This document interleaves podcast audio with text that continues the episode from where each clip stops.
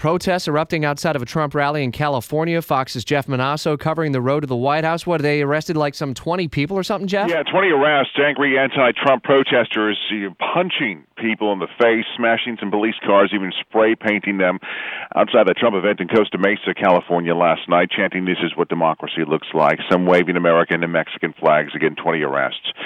Uh, and, uh, you know, uh, the, it makes you wonder what's the convention going to be like? Oh, I would imagine that's going to be in Cleveland, uh, which is not necessarily a hotbed, if you will, Cuyahoga County for Republicans.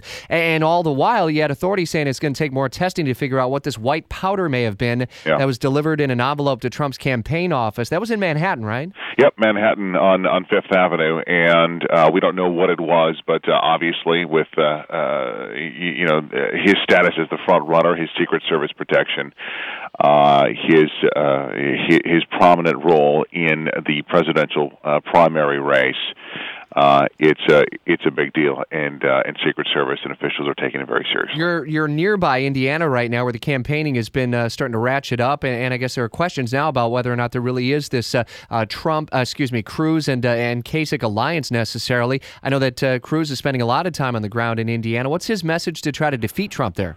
Well, uh, he basically says that he's the most conservative guy, and and you know, will the the, the matchup with Carly Fiorina work for him? I, I guess we'll find out.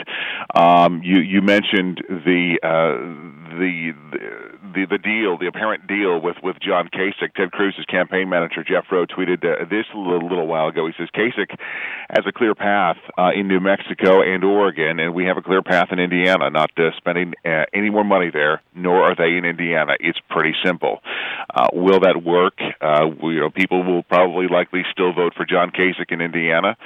Um, we're going to find out on Tuesday, but Ted Cruz is spending most of his time barnstorming the state. He's got five events there.